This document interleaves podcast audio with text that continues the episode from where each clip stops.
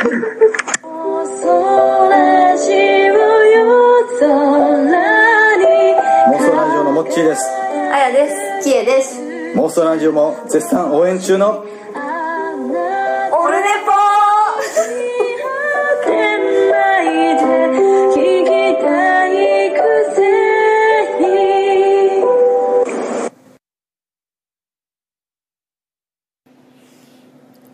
君のケツへと続く長い一本ぐそはもう勝手に玄関の外へ出ている。桃屋のおっさんの「オールデイズ・だネッポン」どうも。第113回どうもマザヘルです。今タイムリーなメセヘルです。テムレメセヘルです。ほんの小さな出来心。をあんちゃんエコーがいらんあーそういうことで10月2日金曜日第113回でございます。ちょっと今回から低音を絞りまして前回もちょっと低音が効きすぎてですねなんか。であんま声張らないと声が低くなるんで、まあ、なぜ九州最大級の頭蓋骨ということで、えー、と先週前回の設定がですねこんなこんな感じになってたんですよ。こう勝手になんか勝手に動いちゃってたみたいでつまみが。これベースのイコライザーのエフェクター使ってるんですけどでこれがちょっと行き過ぎてましてだから、えーこれぐらいで喋ればえっ、となんかねえーが頭蓋骨を鳴らして喋ってもそろそろそうそうそう聞きやすいんじゃないかとどうも。正治です。桜坂大場所桜坂でハローという、えーハローと言いながらそんな幸せな家族を作ろうよ。はい。ああまあそういうことでまあ113回で10月になってしまいましてですね。あっちゅう間ですよ。であの僕えっ、とあれですよ。あの UFO UFO 買ったんですよ。UFO のナポリタンが出てたんであとインスタグラム上げようかと思うんですけどもただその外パッケージをそのままただ写真撮るだけなんですけどね。UFO のナポリタンが出ましたと。ナポリタンで今もう冷凍パスタ全盛ですよ。もうレンジでチンしたらもう相当なクオリティで、まあ、焦がし風味のナポリタンなんかももう今冷凍パスタ安いんですよ。えー、ともう下手したら200円切る時の特売みたいなのもあるんですけどもまあその UFO コンビニで700え200円。さあどうでしょうか。吉と出るか京都出るか一度ナポリタンをね、えー食べてみようと思って買っちゃったんです。新商品出るとちょっとね心揺さぶられまして。まああの一本グランプリでもありましたよねあのね。お前をナポリタンにしてやろうか。とかナポリタンで脅かしてくださいみたいなお題がねなんかあったと思います。さあそれだけですけども、はいえー張り切って張り切ってまいりましょう、えー、と今日はですねもう涼しいんですよ。10月2日。もう今福岡の外気はですね22度ばかりと。ねで10月2日ですよ。ねもう来月の今頃ですよ。もう岡村隆史「オールナイトニッポン」1周年記念歌謡祭、えー横浜アリーナ。11月1日の翌日でございます。ね多分もうアマン会も終わってましてアマンさんから富士そばごちそうになった翌日ということでその日は多分あの多分ですね、まあ、巣鴨で僕赤いパンツを千原ジュニアでおなじみのあの赤いパンツを買って帰ろうと。巣鴨で。もうそれがまずお昼の目標ですね。あと時間があれば浅草か、えー新宿のルミネかどっかで本物の芸人さんの、えー落語家漫才を見たいなと思っておると。その後えっ、とポッドキャストポッドキャスター会の集まりがリスナーさんも来るみたいな感じ。あのねまあちょっとあのお誘いできる方はちょっと早々にメールを送ってあのもうこの会が開かれるんですけど参加しませんかと、まあ、これもあのデレッチョのボンラジオの星さんが今取りまとめてくれてるんでその誘ってもいいかというお伺いを立てた上でですね、えーもし増員があるかもしれないダメ元でちょっと声をかけてみてもいいですかという旨をちょっとお伝えしてちょっとね筋を通しつつという感じでねそのまあ、そんな千原ジュニアさんもですね結婚して素晴らしい、えーとえー、幸せだらけの滑らない家庭をか、ね、全部番組をだらけってスカパーでもやってますけど無料で見れるやつのチャンネルで。面白い、えーと、入れ墨だらけの人を呼んだりとか。なんかそんなことやってたりね。あと AV 女優 AV 男優ばかりを集めた企画とかいろいろそういうそればっかりのジャンルを集めてそれでトークするみたいな面白い。そこのアシスタントに確かあのバナナマン日村さんのあの彼女さんがあの綺麗な子がいたと思うんですよね。確か。あそこの事務所はみんなあのキャスターばっかりの事務所なんですよ。忘れました。セントフォースね。セントフォースですよ。おはよんのあの人。もうあの人あれ誰だったっけっていうあのね。ね。名前が出ないことになるんですよ。あの人誰でしたっけ？もう多分出ませんよ。あのあおはよんのね。あの30過ぎたけどキリッとした。シャープな感じのね。出ませんよもうね。出ません。前はあのあれですよ。ニュースに NN24 のニュースで昔あの出てたえっと出ませんね。名前がもう名前が出ないですね。名前がえっ、とね静香さんって人でしたね。確かね。あの耳がピュッと出て阪神ファンでめっちゃ可愛くて。あのフードマイスター的なやつとかなんか資格もいっぱい取って調理勉強も持ってて。料理にも詳しく阪神ファンで最近結婚してもうアナウンサーやってないですかね。確か。ね。私は気持ち悪いですか？大丈夫ですか？そんなでもめっちゃ追いかけ回してるわけじゃないですよ。ね、美しいものに美しいと言ってるだけ。ただ名前が出てこないです。これひどいねマジでね。こういうことがよく起こるんですよ、ね、あの千年ただの「僭越ながら」っていうあの番組でも千年さんたださんでずっとあの村井邦夫さんと村野武則さんが、えー、ごっちゃになってて食いしん坊万歳はどっちだったっけみたいな話をずっと出てこないで最後ネットで調べて出た出た出たすっきりしたみたいなねとか多々あってましたけども。本当それですね。パッと出てこない。これ何喋ろうかと決めて、え台本を作って下調べしておれば出るんでしょうけどこれ今も始まって7分ぐらい経ってますけど全くあのね「ナポリタン UFO」というタイトルで書いてて喋りながら話がこんなうわってなっちゃいましたけどもそんな正治これからもよろしくお願いします。昨日岡村さんの「オルナイトニッポン」オープニングをね久々に怒鳴りで始まりましたね「マシャウ返して！岡村隆史の「オルナイトニッポン」ちゃんちゃちゃんと始まってましたね。はい、まあ、それだけなんですけど、まあ、そんなこんなちょっとねお便りをお便りを言っておきましょうか、えー、お便りお便りありました。えー、ポッドキャスト界の巨匠アマンさんからメールをいただきました。前回の感想でございます。第112回楽しく聞かせていただきました。私もオルメオルネポリスナー数が3万人は存在すると信じてます。将来的には福岡ドームで公開収録もあり得ると妄想してます。ありがとうございます、ね、妄想してますか？妄想ラジオもちょっと噛んだようなこの表現。まるであの千原ジュニアの結婚コメントのようなセンスを感じます。アマンさんありがとうございますはいサイレントリスナー3万人いるはずですよ。もうそう思ってないとですね。えー、モチベーションどうですか皆さん、えーね、実際誰も聞いてないだろう。もうそれで自己満足でいこう。皆さんに、えー、喜び幸せを与えていこうとかもう僕のこのラジオがみんなにとっても届けるみんな待ってるんだと。こう思うとですねこれは本当あの4番の重圧的なあの内川がついにあの、ね、新記録かかった落合さん以来の落合さんを超えるんでしたっけ？7年連続か8年連続かの3割という打率に到達しないという、まあ、そういう事態に陥るわけですよ。重圧を背負う重圧をかけてで優勝した時にあんだけもうあの2アウトから優勝決まる前から泣いてしまうぐらいな気持ちになるわけです。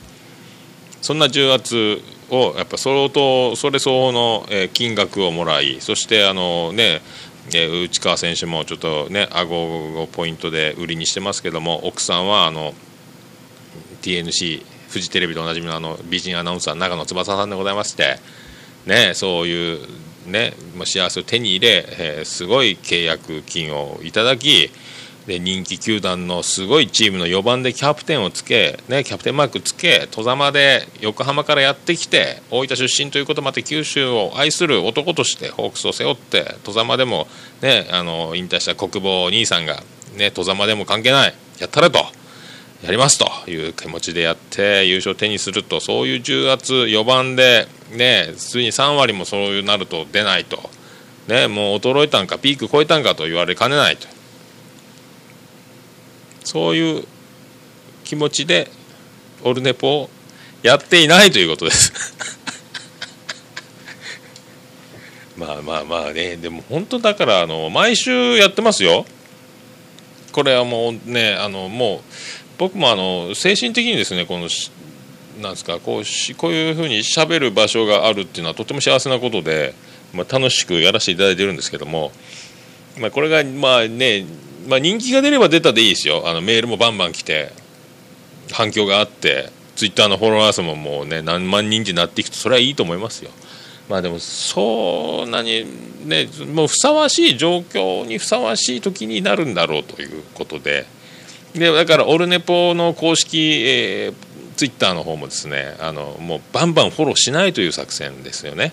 えー、フォローしていただいた方をフォローすると、えー、ただしあの宣伝チックなとかあのボット的なやつとか人間じゃない人間っぽくないなんかツイッターのアカウントの方はフォローしないとだからポッドキャスト関係者リスナーの方とかなんか興味ある方の、えー、をフォローするという形。でにもう人間じゃない感じの人間なんでしょうけどね。フォローしないようにという形でやっておりまして。そんな感じでやってても100人超えてきたわけですよ。地道に。ねこれすごいですよ。もう110人ぐらい行ってますよ今。公式ツイッターの。まあまあそれってもう本当1日1歩3日で3歩ですよ。3歩下がって5歩下がる。あマイナスやないかいということもなりかねます。ありがとうございます本当。そういうこと、まあ、そんなことなんですけども、えー、とまたメールが今回来ておりましてあの読んでいきたいと、まあ、普通お答えいただいております。えー、桃屋のおっさんこんにちは。毎度お世話になってます。朝カレーです。朝カレー。出ました朝カレー。いつも楽しく拝聴させてもらっています。僕は特に桃屋のおっさんのツイッターでのつぶやきが好きでめちゃめちゃ鋭いツッコミが入ったり逆にめっちゃボケてくるあたりがたまらなくよくチェックしています。ありがとうございます。本日は質問がありメールさせていただいたのですが最近朝カレーの人気のなさが半端じゃないです。最近更新頻度ががっくり下がったこともあり人気のなさに拍車がかかりとんでもなく人気がないです。マジでパセリとかより人気がないです。えー、ここで質問というかお願いなんですが朝カレーの人気アップのために何かアドバイスいただけないでしょうか？女子慣れさんにも同じ質問をしたのですがぜひ男性の桃屋のおっさんに男性目線でアドバイスを頂戴したいと思い今回初めてメールを送らせてもらいました。よろしくお願いします。朝カレー生徒さんよりいただきました。ありがとうございます。生徒くん。ね、えー、聖書の聖。小島聖の聖に人と書いて生徒くんですよ。今アメリカ留学中ですよね。ありがとうございます。まあね、僕のツイッター僕ツイッターはほぼもうあのボケることでしか、えー、つぶやってませんけどまあ、まあ、ありがとうございます。女子慣れの方にもなんか言ってましたね。なんかもっと恋愛トークしろか下ネタトークしろとかぶっちゃけトークをもっとせえみたいなアドバイスを確か非常勤さんあたりがやってたんじゃないかと思いますけどね。まあまあ言った通りですね。まあでも人気欲しがりますかね。まあ欲しい。でまあ欲しがる、まあ、でもねあの朝カレーは、まあ、あの2人ですね、えーと、小田里生徒の2人に今あのとんでもないあのスーパースーパー不定期レギュラーのあの中島君という面白い。まあまあまあ面白いんですよ。あの人たち。みんな周りが面白いしもうもう普通に通常にまあもう関西人はもう全員芸人クラスの会話能力があるんでしょうけど、まあ、ボケとツッコミがしっかりしてる面白い話もできるフリートークが面白い。それでいてまあテーマに沿って面白い話を展開しようということをやってるのが朝霞ですよね。この前はお祭りのインタビューなんかもガンガン女子高生とかにも絡んで面白い展開に持っていける能力もあるんですがそういうとこなんですよね。能力が能力が高すぎるがためにあのすぐその多分生徒君朝霞の人気欲しがってるんですね。まあそういうメールですよね。まあ、だから自分がこんなにできるのにこんなに面白いのに、えー、知ってもらわないと嫌だという、まあ、現れだろうと。思いますけどね僕は全くですね、まあ、一番ですね今ポッドキャストの、えーとまあ、重鎮たちというかもう超ベテランたちはもう10年選手なんですよ。もう番組が10周年を超えてるような人たちばっかりで、まあ、僕も駆け出し3年目ですよ。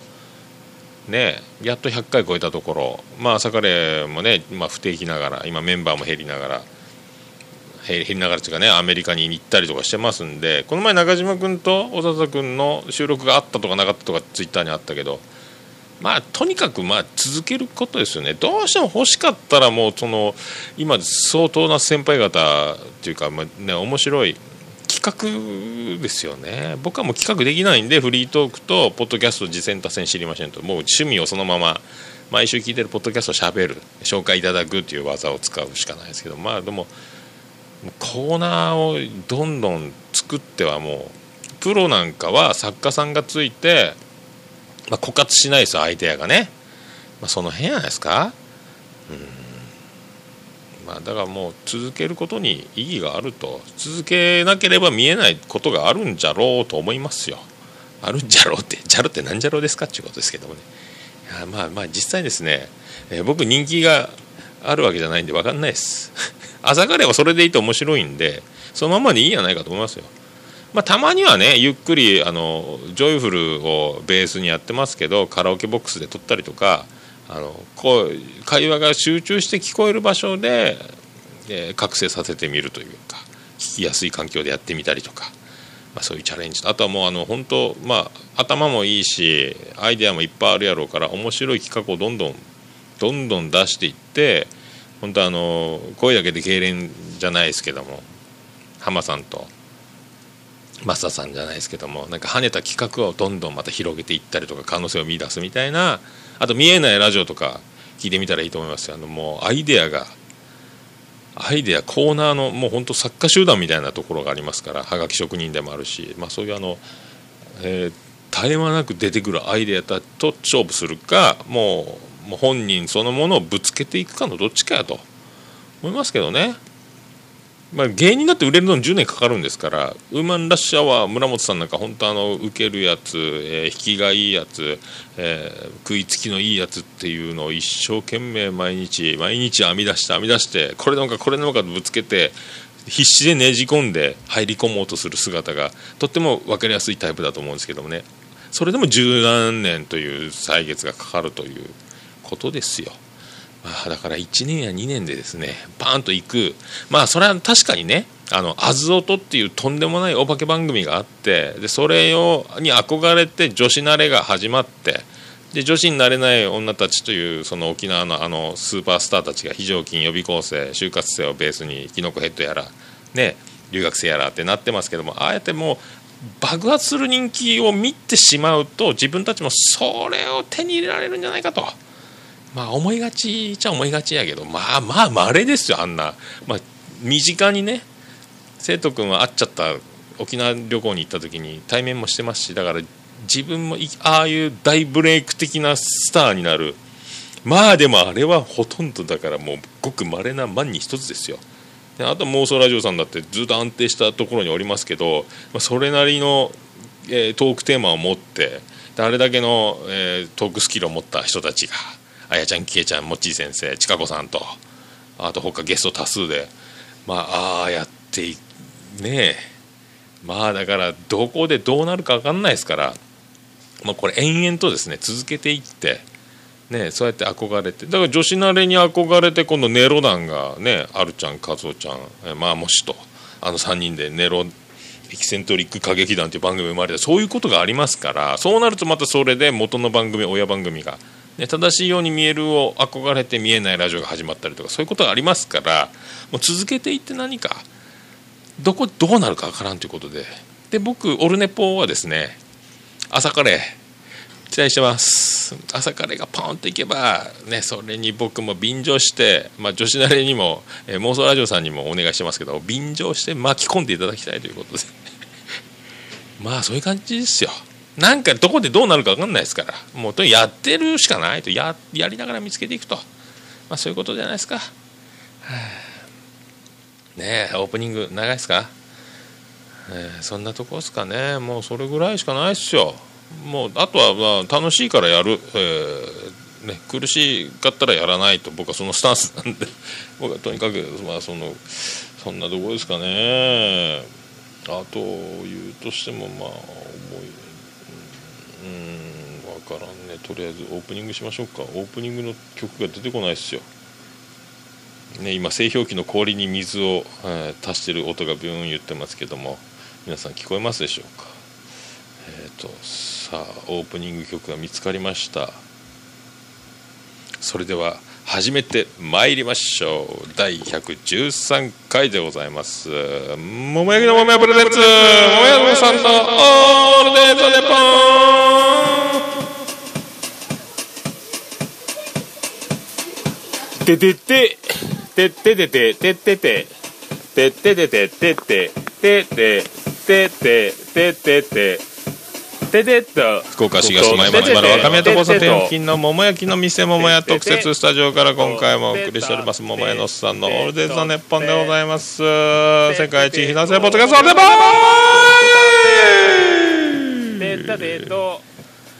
はいやっておりましたそうそうそうあのあれですよ。女子慣れなんかあれですよ。ネイバーまとめのサイトにの載りましたもんね。ポッドキャスト紹介しますの記事にまあ、そういうねそういうところからも付随して、まあ、みんな女子慣れを聞いてると朝カレーってワードが出てくるんで、まあ、いいステマになってると思いますけどねまた続けることまあまあ僕なんかが言うまでもないと思いますはるか上のレベルにあなたたちはいますということなんであーまあ10月ね。年内ですね。このまま順調に毎週更新していくと125回までは到達するんじゃないかという今流れになっておりますんで、まあ、よろしく よろしくお願いしますね。よろしくお願いしますよ。はいまあそんなこんな、えやってます第113回よろしくお願いいたします。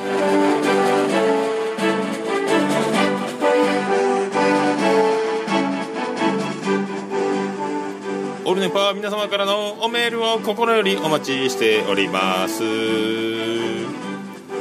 ブログ記事ホームページメールフォームから簡単にメールが送れます。コーナー名またはふつおたご意見ご感想お待ちしております。通常のメールは桃屋のおっさんアットマークオルネポドットコム桃屋のおっさんアットマークオルネポドットコムそして LINE アットも始めました。ホームページブログに貼っときます。どっからでもアクセスお願いします。ツイッターからの DM でも OK です。よろしくお願いします。行け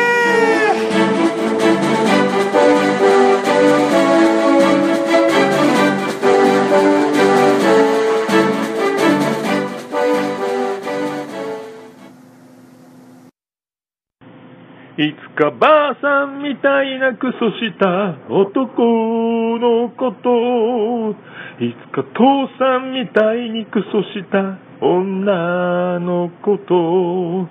みんなのうんこを段ボールに詰めてうんこを燃やそうよ。煙をかごうよ。桃屋のさんのオールデイズ・ザ・ネッポン。うんこを食べたら絶対ダメ。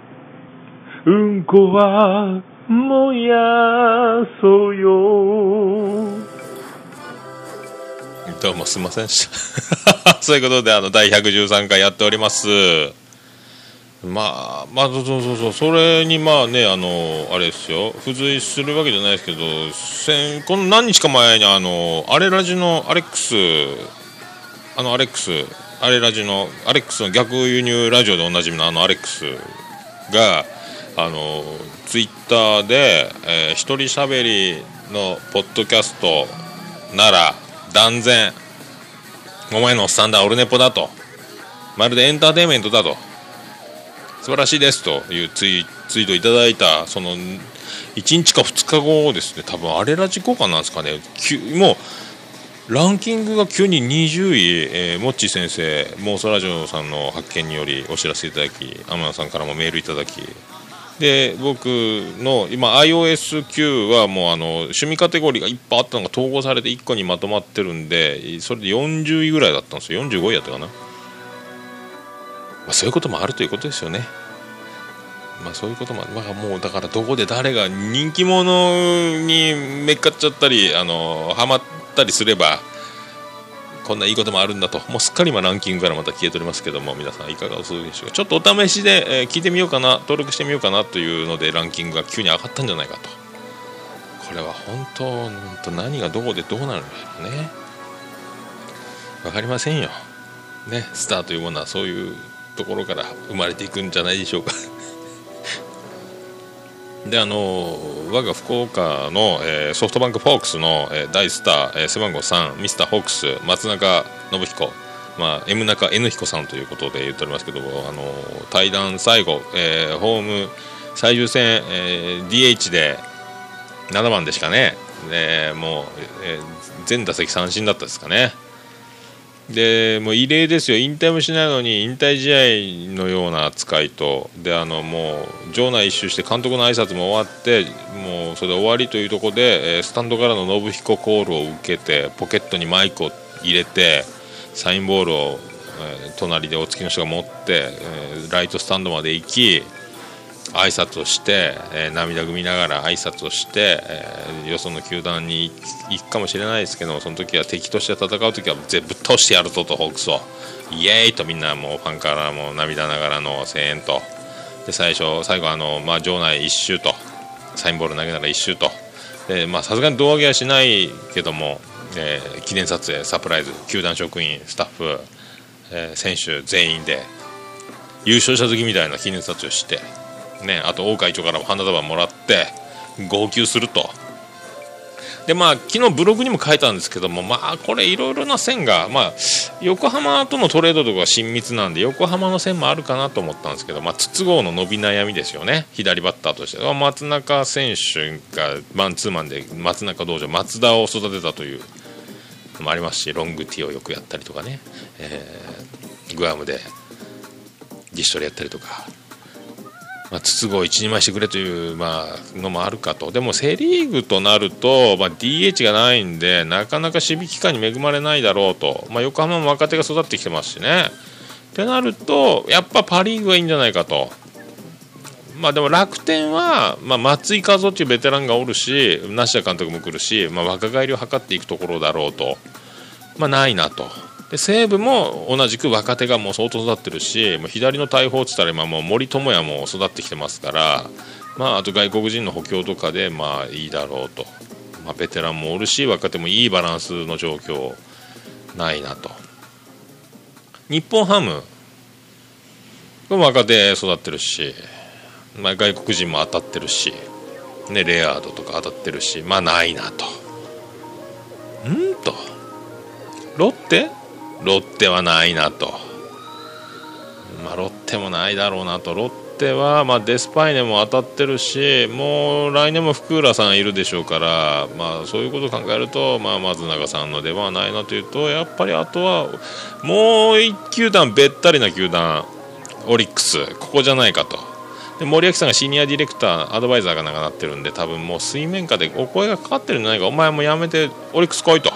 面倒見ちゃうと言われて自由契約を自分で申し出て、えー、まあね、一応、まあ、建前上何も決まってない先は決まってないですけどもって言ってるけどもそっちじゃないかなと。オリックスで DH でと。ブランクがもうねバット止めただけで股関節痛めてとか、まあ、外国人を下手に取るぐらいならそんなあの当たり外れが考えると松中の方が外国人枠の代わりになるんじゃないかと。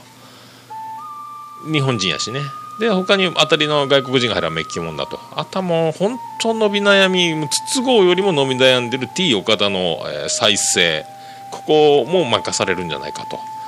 であの福良監督が続投決まりましたんで、まあ、花がないというか地味ですから、まあ、監督としてこうバーンとこう、ね、栗山さんとか、ね、そういう感じの工藤さんとかああいう感じの、ね、派手さは感じないですからそういうところに、まあね、清原の引退の花道も作ったのもオリックスですし、まあ、そういう感じで松中信彦よと森脇さんが、まあ、結構ソフトバンクチーム多いですからね、まあ、原もいたりとか山崎、ね、勝木もいるし。まあそういうとこ考えると、まあ、オリックスに行くんじゃないかと。オリックスに行かなければ多分もう台湾か韓国リーグに行くんじゃないかと思いますけどね。オリックス強いなという僕はそういうね今回オリックスが低迷したことも受けて、まあ、そうなるんじゃないかという予測を立てば多分オリックスに移籍するんじゃなかろうかと。そこそこの移籍金もあと出来高オプションもつけてもらってやるんじゃないかと。気がしますよ。はい。僕の予想ですよ。あくまでも予想ですけどね、まあ、そんな気がしております。まあそんなとこですかね。まああのであのそうで来月の今頃、まあ、東京におるわけですけども岡村さんの「オールナイトニッポン」岡村さんちょっとポリープがあるよっていうのをお医者さんに言われて、まあ、言われてるみたいで確かに喉がかすれてるしちょっと声張ると声飛ぶところがもうある。喉のへたれ気味というところがまあ芸人ならではの特有の感じですけどこれだから歌謡祭の時に喉いっちゃって終わったら、まあ、今手術したら発生的には、まあ、年末特番も出れなくなるような状況があるんじゃないかというちょっと心配もありますけども僕はでもそのイベントが中止になると、えーもうただの東京旅行になってしまうという、えー感じですけども いかがお過ごしでしょうかというね。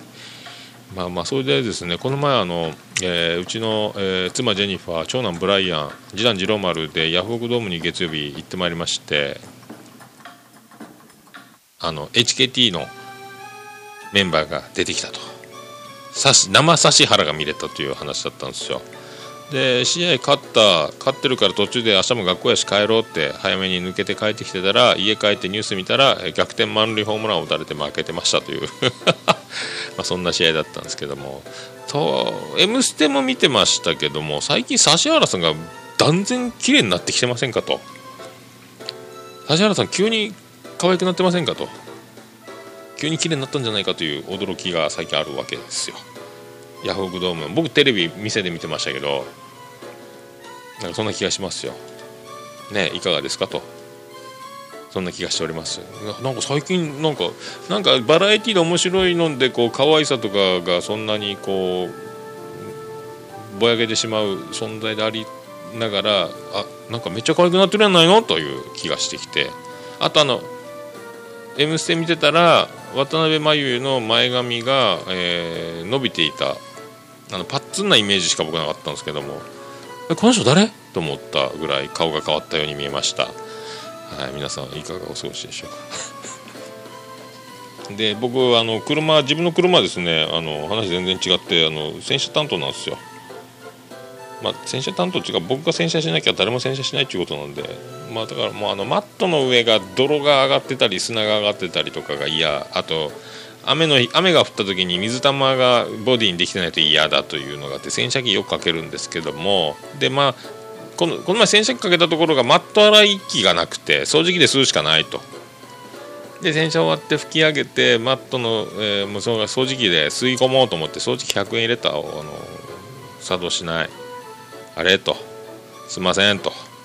100円入れてもならないです。あ分かりました。って鍵開けてもらって掃除機マシンの中をカチャッとやって復旧してもらってブーンって吸い出して「なりました。どうぞどうぞ」と。まあ弱いんですよ。吸わんのですよ。ウィーン。ほーですよ。100円入れて15円分しか吸わんのかーい。100円のパワーが10としたら、100円入れてパワーが15円分のパワーだということですよ。時間が短くなったとかじゃなくてね。まあ吸わんのですよ。うーんって。ねほんもう通常ならうーんって吸うやないですか。うーん。もうマジかよと。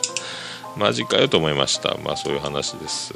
まあねほんとまああとそうですよ。そのまあねアレックス効果でシミカテゴリーで20位とか40何位とか入りましたけども。まあだからまあね朝カレー先生もにどうやったら人気出ますか言ってますけども。まあ本当ね。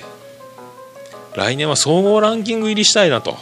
アマンさんからもそんな夢を夢を見たらどうかとおっしゃってましたんで、えーだからといって何もするわけじゃないですけどもあの宝くじと一緒ですけどもあの入ってたらいいなと 思います。来年はだから、えっと、総合ランキング入りを目指します。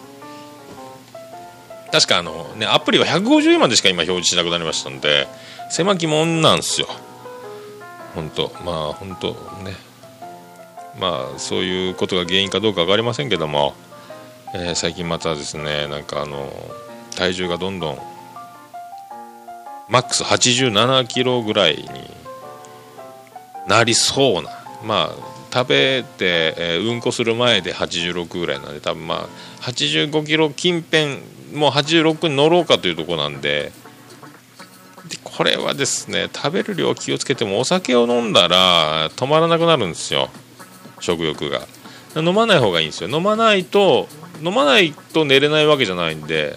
これも久しぶりに一昨日酒抜いてみたらすぐ落ちて安心して昨日また、え1杯飲もうと思ったら3杯飲んでしまいまして、まあワインの残りがあったんでねワインを氷で、えーぼやかしてロックスタイルにして飲んだんですけどもまた食ってしまってポテトチップ1袋丸々食ってしまいましたと。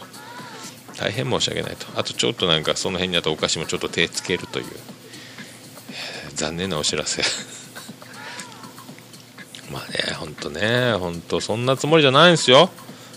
まあそんなつもりじゃないですけどもそうなると。でみんなあのね、えー幸せになろうと。福山雅治さんもそうですけど幸せになろうと。家族になろうと。みんなそうやって生きていくわけですから。ね。でもあの太るわけですよ。そういうこともあるんです。頑張りましょうということで、ね皆さん最初の志を忘れてませんかというそういうこと。そんな曲をお届けしましょう。今日あのオープニングで流せませんでしたけどもいつもオープニングで僕のあのオープニングトークのバックになってしまっててですね大変恐縮なんでもう一回ちゃんと聞きたいなという、まあ、皆さんも思うでしょうし僕も思ってますんででそんなあの、ね、結婚式のために生まれた曲ねそういえばそうですよ。前回は馬の骨だったですけどビアンコネロのね今回は B 型さんの、ね、ラケットルックス U は行こうじゃないですかと。ねえ。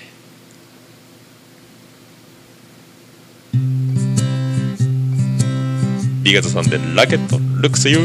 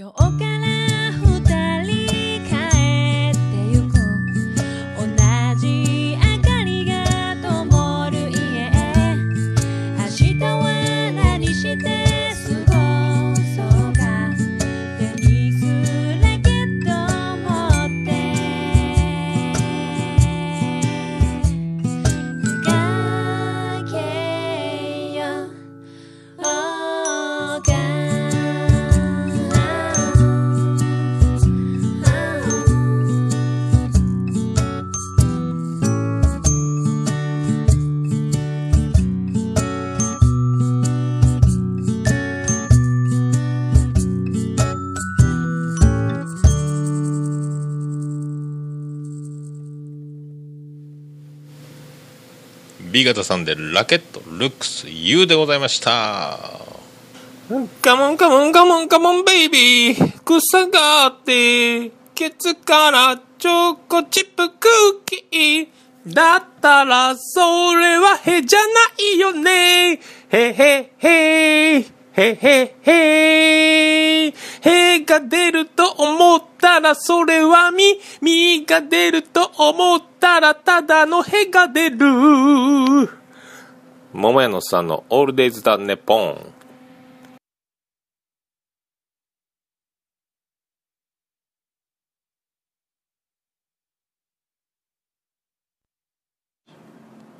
もうオルネポ聞かなきゃでしょ？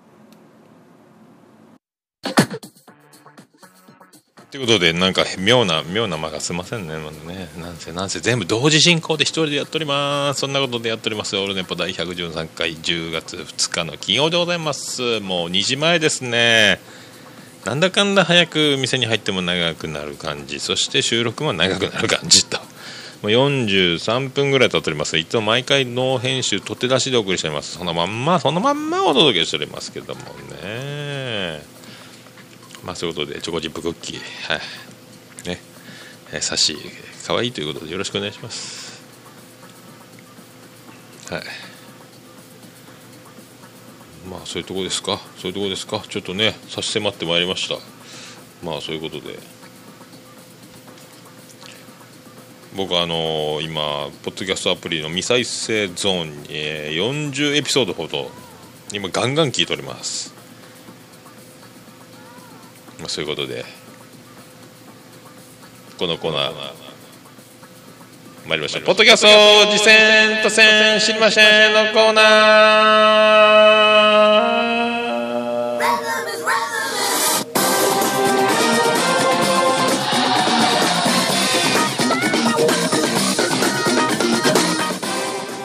いうことでこのコーナーその名の通りポッドキャスト僕聞くの趣味でありますんでそんな聞いたポッドキャスト紹介がてら話していこうというコーナーでございます。まあ次戦多戦知りませんということで皆さん何かおすすめありましたらメールいただきたいと。そして自分で番組やってます。こんな番組やってますという、ね、あ今日朝カレーの瀬戸君もありましたけども。やってる方からも、えーお待ちしております。ということで早速ですね。えー今回はあのメールいただいております。ありがとうございます。はいポッドキャスト界の巨匠アマンさんから新着の番組のお知らせが届いております、えーラジオ酒場。ラジオ酒場。ね、細川隆は北酒場北の ラジオ酒場というポッドキャストが始まりました、えー中近東ラジオメンバーのエニグマさんが酒場のマスターの手でやる雑学雑談系の番組ですと。BGM が私のような年配にはしっくりきますと。今日現在まだ iTunes 登録がまだなようなのでシーサーブログか Twitter から検索して聞いていただくしかないようですということで。えー、と後で僕もリンク貼っときますんで皆さんあの、ね、あのホームページのこの記事の方僕のオルネポポッドキャストの記事へ飛んでいただくか、えー、とポッドキャストアプリの方は指でジョンとやったら文が出てくるんでそこにリンクが出てくると思いますんでそれをしたらそのまま、えー、とホームページウェブ飛べると思いますんでありがとうございます。ねえ。エニグマさん中近東ラジオ。中近東ラジオのエニグマさんまあ後であのサンダヘタレーディオのゲストにも出てたりとか。ね。ガンダムが得意な方ですよね確かね。でポツイッターのなんかあの紹介文みたいな自己紹介みたいな書いてあるのは「ジジイです」って書いてましたけど本当ですかね。よくわかりませんけど声聞いてる感じそんな感じ全然しないですけどね。まあそんなね今回だからもう今40エピソードぐらいあってもう未再生頭からずっと流して聞いてだんガンガン聞いていくんですけどもどんどん新しいのが更新されていたちごっこでやっと40切ったかなっていうとこですね。まあまあまあいろいろですね、まあガンガン聞いたんですけどまずあの妄想ラジオを聞いて最新回。えっ、とキモい人の話とかあと哲学的なやつですか？ね。えー、とキエちゃんの、えーなんですか幸福論とかなんとか論とかえっ、と難しいっすね。そういうの勉強でやるんすね。えっ、と生まれながらに運命が決まってるのと、えーそうじゃなくて自分で切り開くのとなんかなんかいろいろ難しかったんですけども難しかったです。僕はあの生まれながらに決まってる派なんで。ただ先を知らないだけと。だから、えー楽しくだからあとは受け取り方次第の楽しかったら楽しい方へ悲しかったら悲しい方へにしか進まないんじゃないかと。いう考えで、えー楽しくやっておりますけども。まあ難しいですね。難しく考えれば考えると難しいんですけどね、まあ、シンプルなものはシンプル。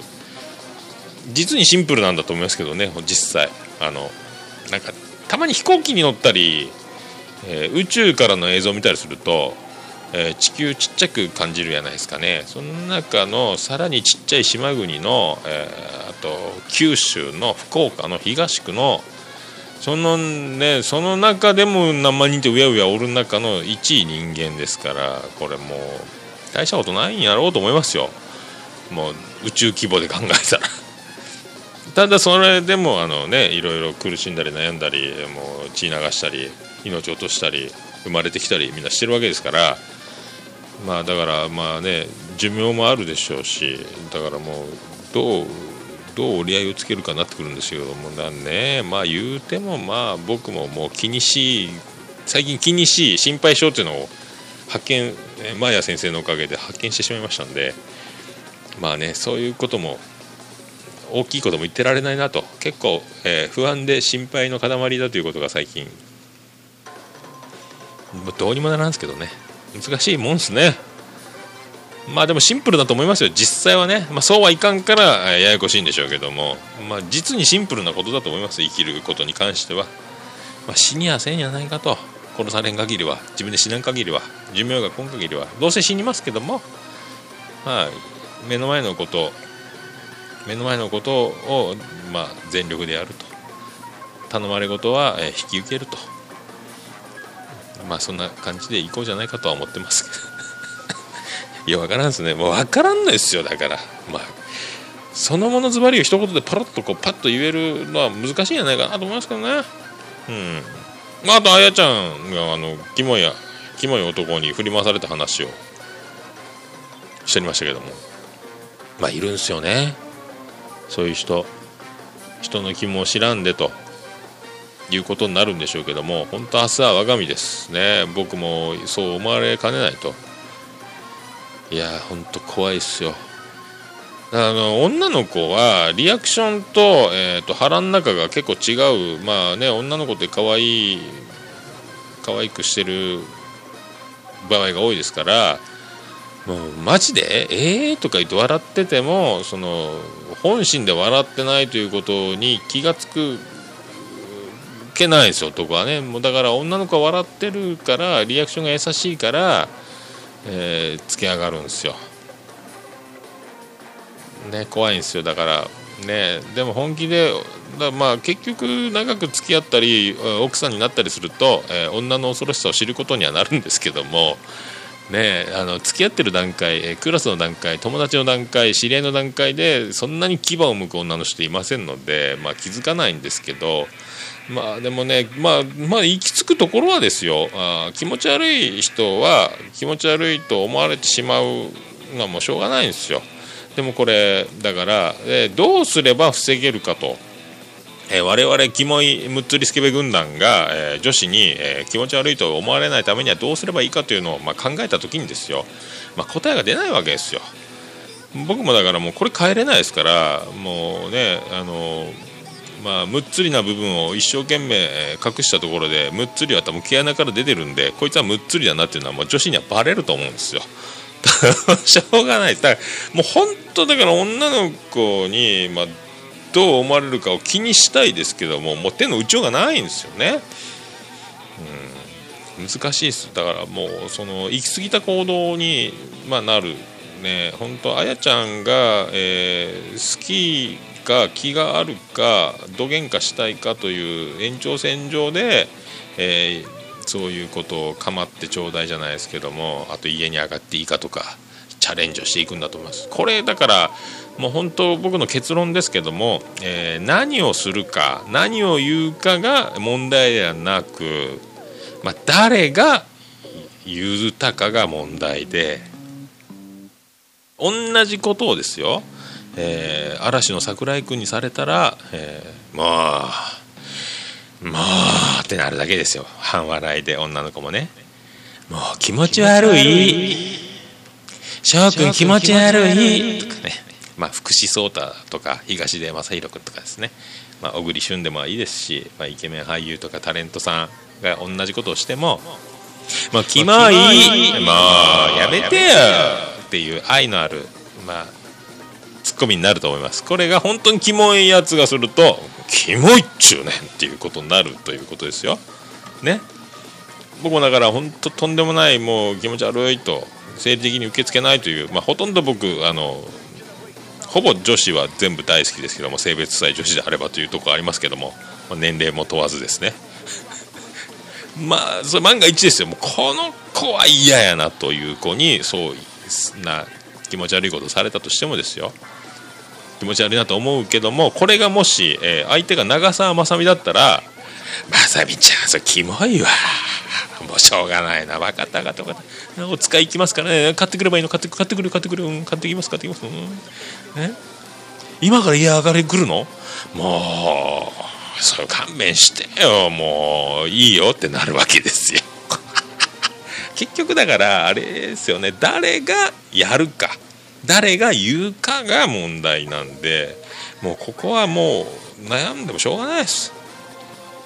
まあでもねあの男と女の問題があるんで男は勘違いして気があると思って飛びかかられるとですね密室で2人きりというのはもう女の子リリスクしかないですから。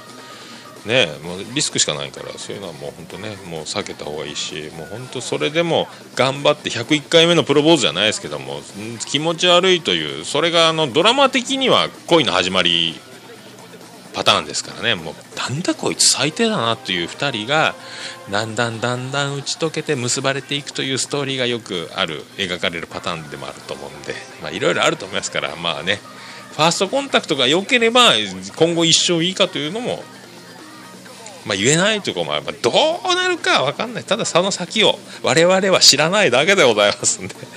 まあでも本当ね、まあ、なるべく、まあ、なるべくは気持ち悪くても気持ち悪いということを腹にしまっておいてずっと一時観察すべきだということでしょうね。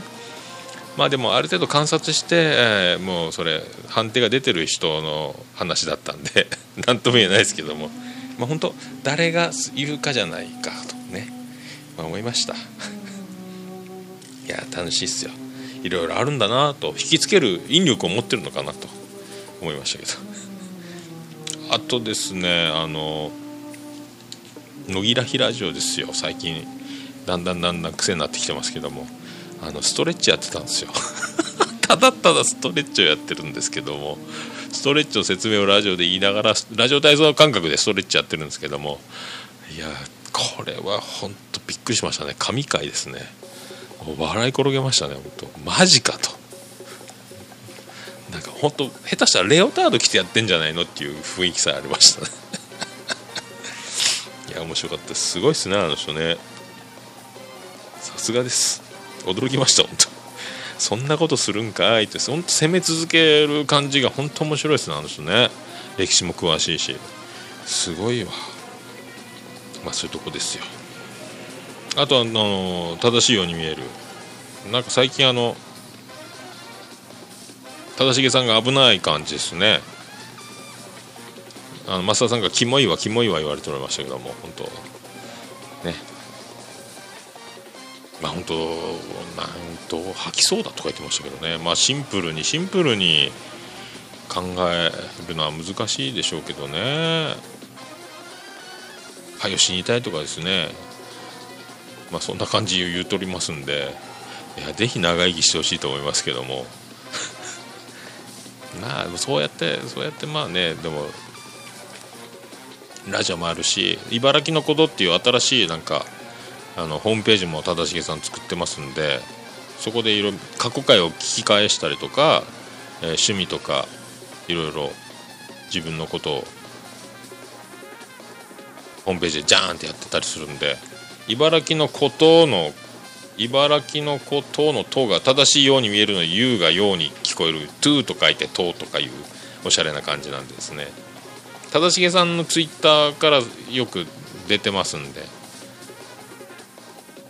いかがですか？ね。あとそうです。増田さんと浜さんの声だけで痙攣2がまたこれまたこれ。歌うますぎです浜さん。本当はなんかマジで笛木優子さんと結婚しそうな気がしてならんすね。すごいっすよ。あの企画力突破力痙攣アンサーもしかり痙攣ワードしかりですよ。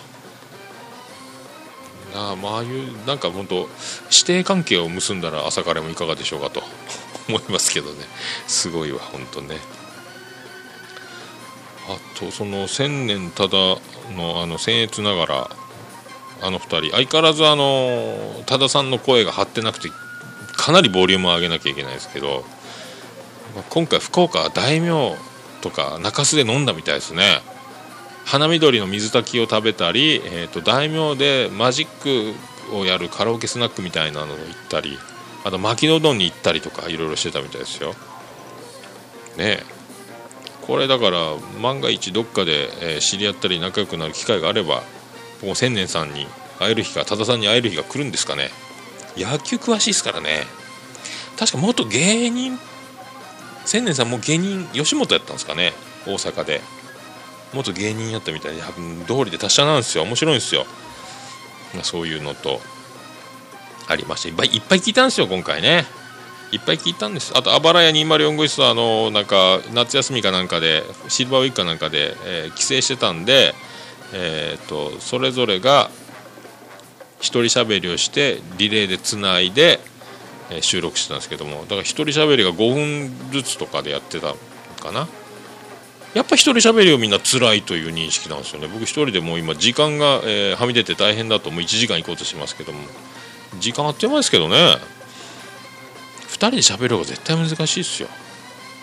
複数で喋る方が。罰ゲームのような感覚でみんなやってますけど。まあでもあのなんか面白いジングルみたいなのを入れたり。まあ面白かったですよ。今まで一番面白かったかもしれないですねああいうの。なんか面白かった。暴れ204号室。だんだんだんだんなんかでも研ぎ澄まされてきてますねあのね。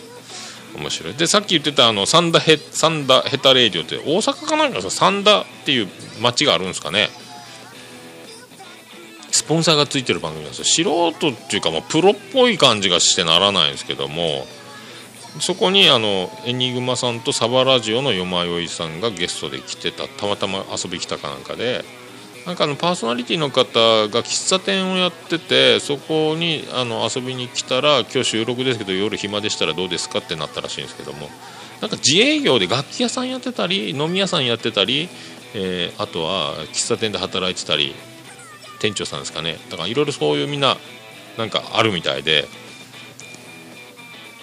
まあ、そういうのでいろいろ知り合えるみたいでなんかもう10年ぐらいやってるそこそれこそサンダーヘタレディオ10年ぐらいやってるみたいで。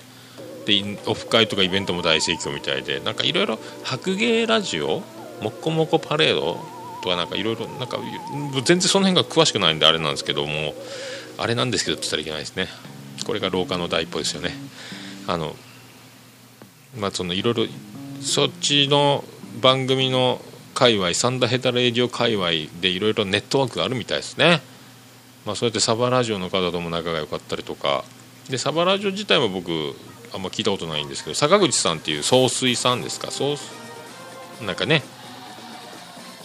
もうだから10年以上やってる人たちのそういう、まあ、ベテランの世界重鎮たちがおるわけで、まあ、僕らは本当単単なるわもう年は僕もう43ですけどねもう若手中の若手ですよ。まあでもね面白いんですよね。でそこの、えー、進さんっていう方が、えー、と店長さん自分の経営するお店の店長さんが辞める独立するんで一時お休みすると仕事に専念させてくれみたいなこととかも言ってましたけども。ねすごいわ。そんな感じですよ。もうあのリンク貼ってますんで iTunes のリンクは貼っときますんでホームページの僕の記事の方へ飛んでいただければ皆さん、ね、見てください。あとおもれき、えーケリーさん家にエアコンがないという話を聞いてびっくりしました。驚きました。水無月さんは相変わらず声がかっこいいですね。歴史の勉強。猫ちゃんがはや昔猫ブームやったって言ってましたね。昔江戸江戸かなんかで。あとそうさ見えないラジオ、えーもやしさん、えー破局と。恐ろしい話を。まあ彼女が怖いみたいなね、まあ、ちょっとツイッターで僕やり取りしたんですけども彼女が結構不機嫌で怖いと。でもやしさん口下手でとかいうのが原因で楽しそうにしてないから不安になるんですという彼女に言われると。口数が少ないから。で思い切って話そうとすると、えーなかなか食いつきが悪いとか話が続かないとかっていう、まあ、感じみたいなんですけどね。でももやしさんラジオやってるから多分大丈夫なんですよ。で読書を読書好きねものすごい本読む人なんでボキャブラリーも引き出しもたくさんあると思うんですよ。だビビってるのが先に行ってる感じだと思うんですよね。もうだからあのみんな同じ人間なんだシステムですよね。多分仕事だったら、えーねあの理学療法士さんね。患者さんともよく話できると思うんですけども取っ払えばいいんですよね。もう同じ人間じゃないかと。家族の人間に喋りにくいってぐらいあるともう誰とも喋るのは難しいでしょうけども長年付き合いのある、まあ、家族親兄弟には喋りやすいだろうとは思うんでその感覚を持つしかないですよね。あとはもう口数が少なくても文句言うなといううるせえという気持ちしかないですよね。会う人は会う会わない人は会わない。まあでもあの女の人はゆくゆくは、えーゆくゆくは怖いんであのそれを知っておくのはじゅとっても大事なことだと思いますね、えー世の中に怖くない女の人は、えーいないと思います。みんな可愛かったり、えーニコニコしたり、えーこの子は優しいと皆さん付き合ってる段階で思うでしょう。あ付き合う前この子いいなと思う段階にはそういう気持ちになるでしょう。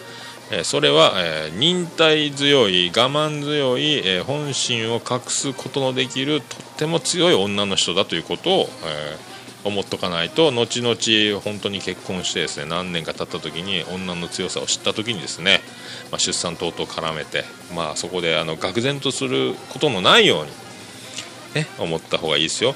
自分の妹やお姉ちゃんや母親おばあちゃんとかおばさんとか、まあ、親戚でも何でもいいですけど身近な、えーそういうバリアを張らない女の人ノーガードもうすっぴんもう丸裸みたいな丸出しの女の人を見た時に同じ生き物だというその気持ちを持っとかんといや彼女は違うあの子は絶対違うとか言ってたらねもうテレビの向こうにいるアイドルたちはそうであるかもしれないですけど身近に自分の手の届くとこにいる存在してくれるようになった場合は思い出しましょうということですよね。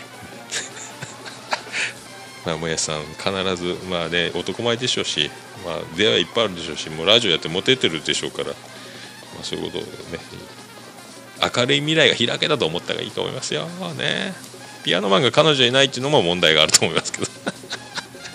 ね、えーそんなとこですよ。あとボンラジオさんにそうです。あのさっきのそのサバラジオの坂口さんとあタイおじさんっていうなんかタイに旅行に行った後の、えーアフタートーク的な収録をされてたみたいで。まあ面白いですよね。だから本当なんですか笑いを取りに行ってない感じやけどナチュラルに面白いこと言ってる感じがするんでもう本当に面白いんでしょうね。坂口さんあの良い子の有野課長のような喋り口に聞こえるんですよね。声の感じね。なんか達者な芸人さんのように聞こえるんですよ。まあそれも10年以上ラジオやってるというなせる技なんかなと思いますけどねボンラジオ。まあ星さん今度来月お世話になりますということで。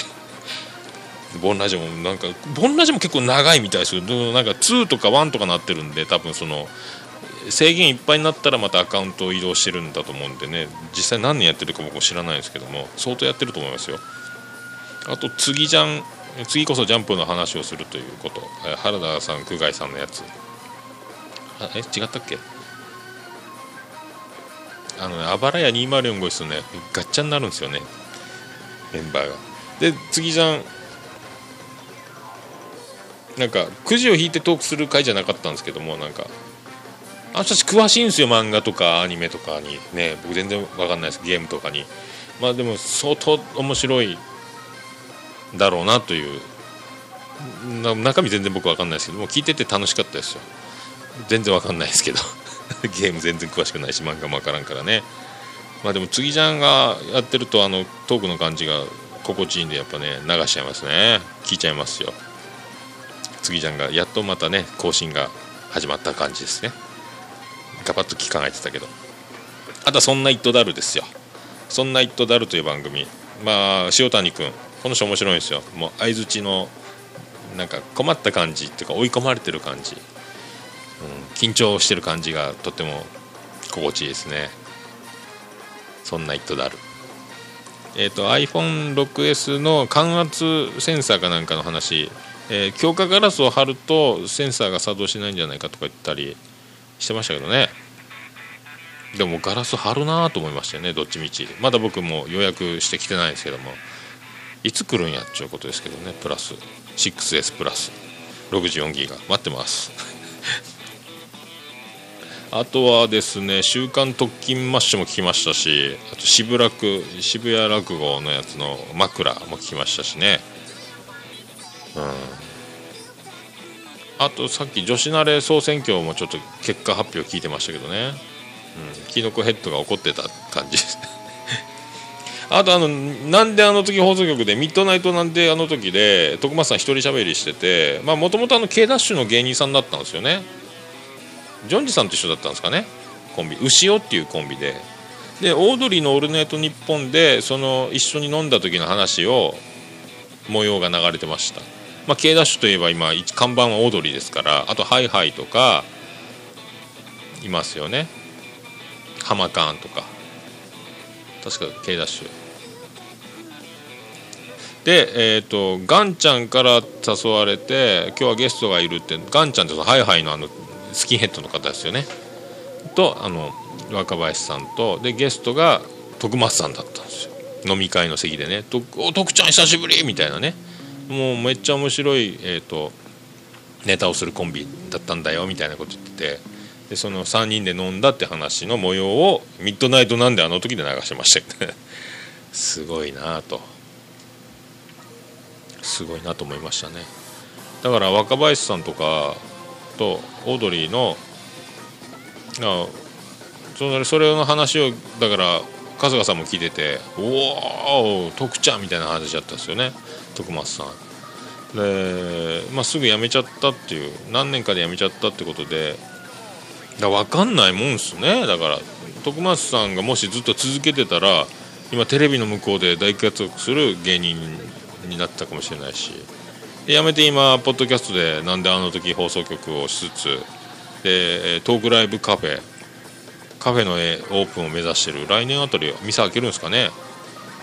だからポッドキャスト公開収録とかイベントとかできるスペースになるんじゃないですか？だから稼げるようになりますよね。で YouTube でコントもやってる面白い人間病院のコントとかデストロイデストロイヤーズとかやってるんであれも多分収入が入る仕組みになってるかな。あとグッズも面白いのが皆さんが集めたりタンポポジュースとか同人サークル作ったりなんか企画みんなを巻き込む技もすごいですよね。でメールが今後となったと人気がアゾートなき今人気がなくなった言ってましたけどただメールサーバーがぶっ壊れただけということでまたいっぱいメールが今来てるみたいですけどもやっぱそういうお化け番組、まあ、もうね何年もみんなだから5年以上6年以上7年とかそういう番組ばっかりですよね。ああもうね続けていいった先に起こる何かという楽しみがハプニングがあるかもしれませんけどもまあ淡々とねもうやっていくのが楽しいでしょう。僕またやっちゃいました。1時間10分超えでございます。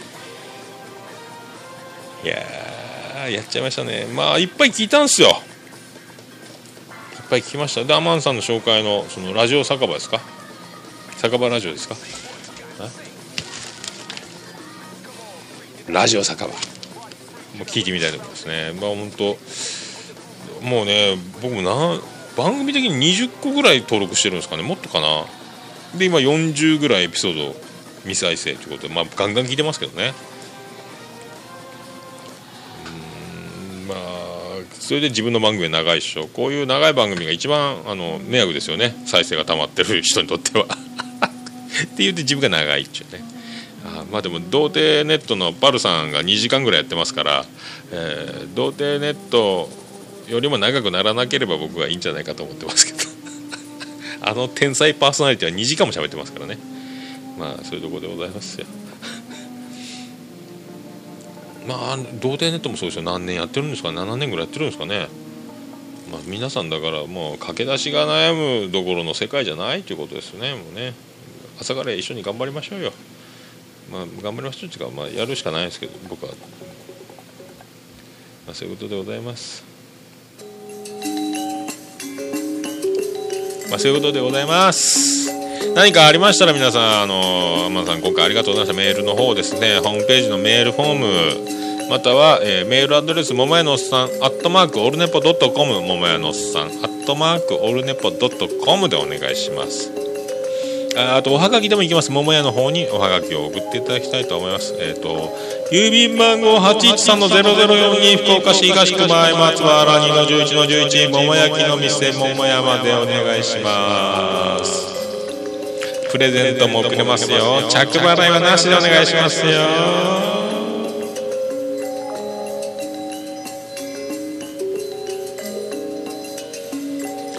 あなたの心の隙間を応援しますいえいえお題は一切いただきません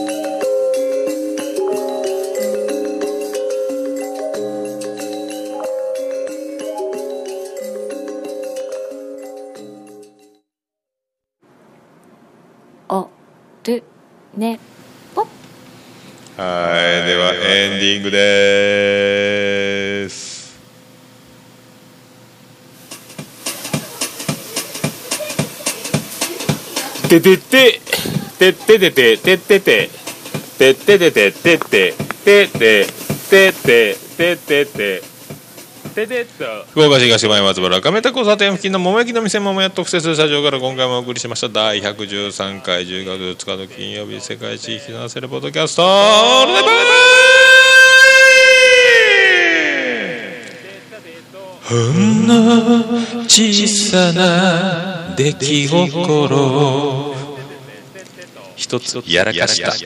あんちゃスペシャルでお送りしました。ぶち抜き4時間89分でお送りしました。89というのはあの野球という意味で私の背番号にも監督時代ですね。あと 大貞治もびっくりでございますね。ありがとうございました。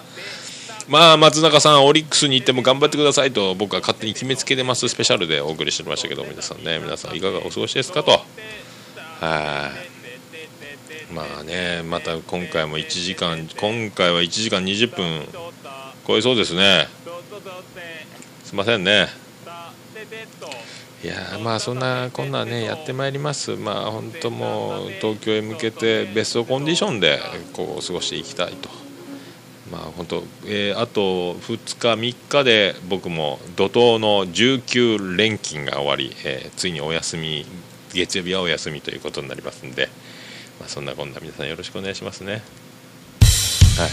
それでは皆さんオルネポのエンディングテーマまたもやこれはナイスな曲でございます。バディ LINE スタンプも販売中です。ホームページ貼っておりますんで見てください。バディで言わなくちゃ。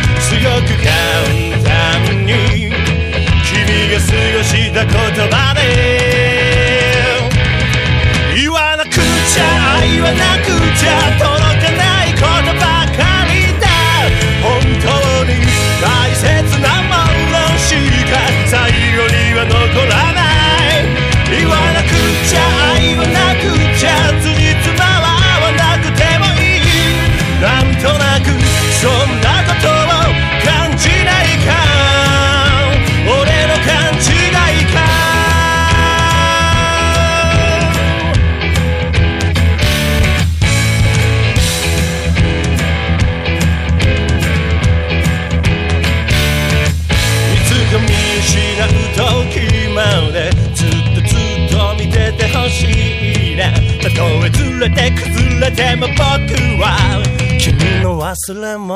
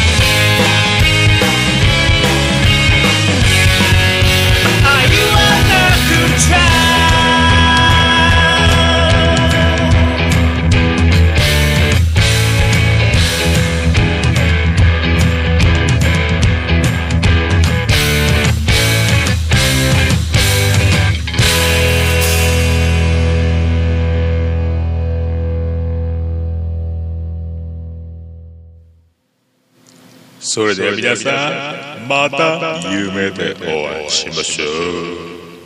あれだ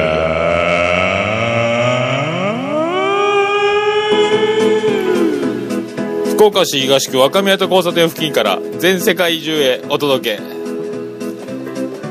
桃屋のおっさんのオールディーズ・ザ・ネポー。